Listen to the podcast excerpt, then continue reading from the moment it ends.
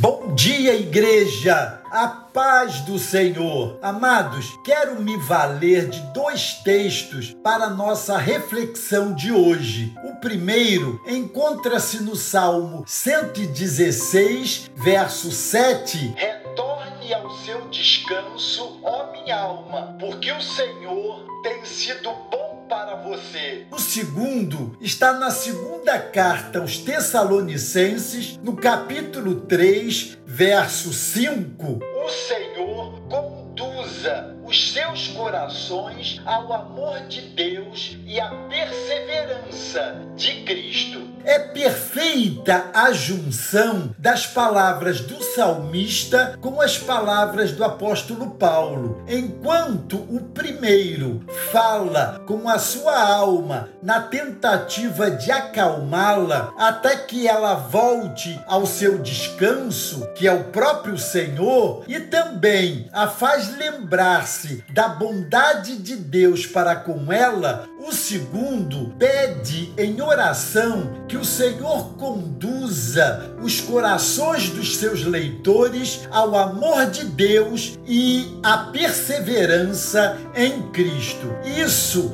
é tudo o que precisamos. É sempre bom que confrontemos as nossas emoções em relação às situações que nos cercam. É eficaz trazer à memória o que pode nos dar esperança, e a bondade de Deus é razão suficiente para a confissão da nossa esperança naquele que é fiel, apesar de nós. Lutas nós enfrentaremos sempre e, invariavelmente, essas lutas nos tomam de assalto, nos emboscam propósito delas é nos tirar o chão e fazer que arrefeçamos na fé e na perseverança em Cristo. Quando achamos que tudo está bem, somos surpreendidos com uma demanda que parece nos tirar o fôlego.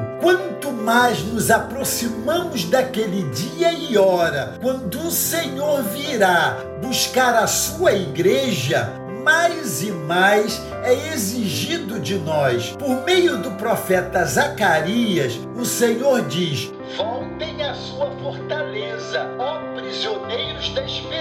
esperança, pois hoje mesmo anuncio que restaurarei tudo em dobro para vocês Deus é nossa fortaleza. Ele é o consolo presente em nossa tribulação. Seu aparente silêncio em relação às respostas que esperamos tanto, ou mesmo quando não somos atendidos naquilo que pedimos, é tempo de grandes preparações. Creiamos e perseveremos. Ele é o nosso restaurador por excelência. O autor de Provérbios diz: O nome do Senhor é uma torre forte. Os justos correm para ela e estão seguros. Corramos então para ele e ali nos refugiemos até que passem as calamidades que nos assolam. Sim,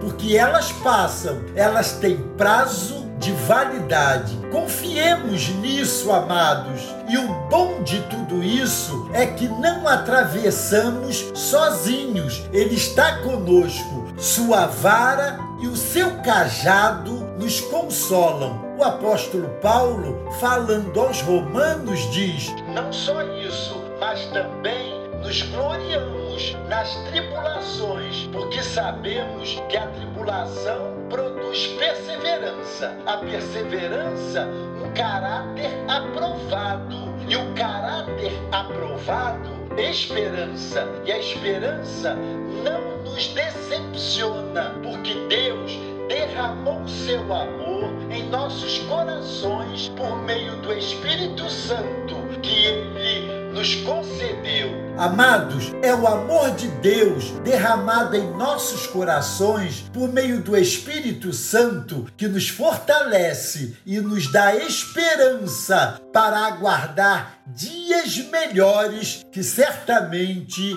virão. Tão somente confiemos. Deus os abençoe.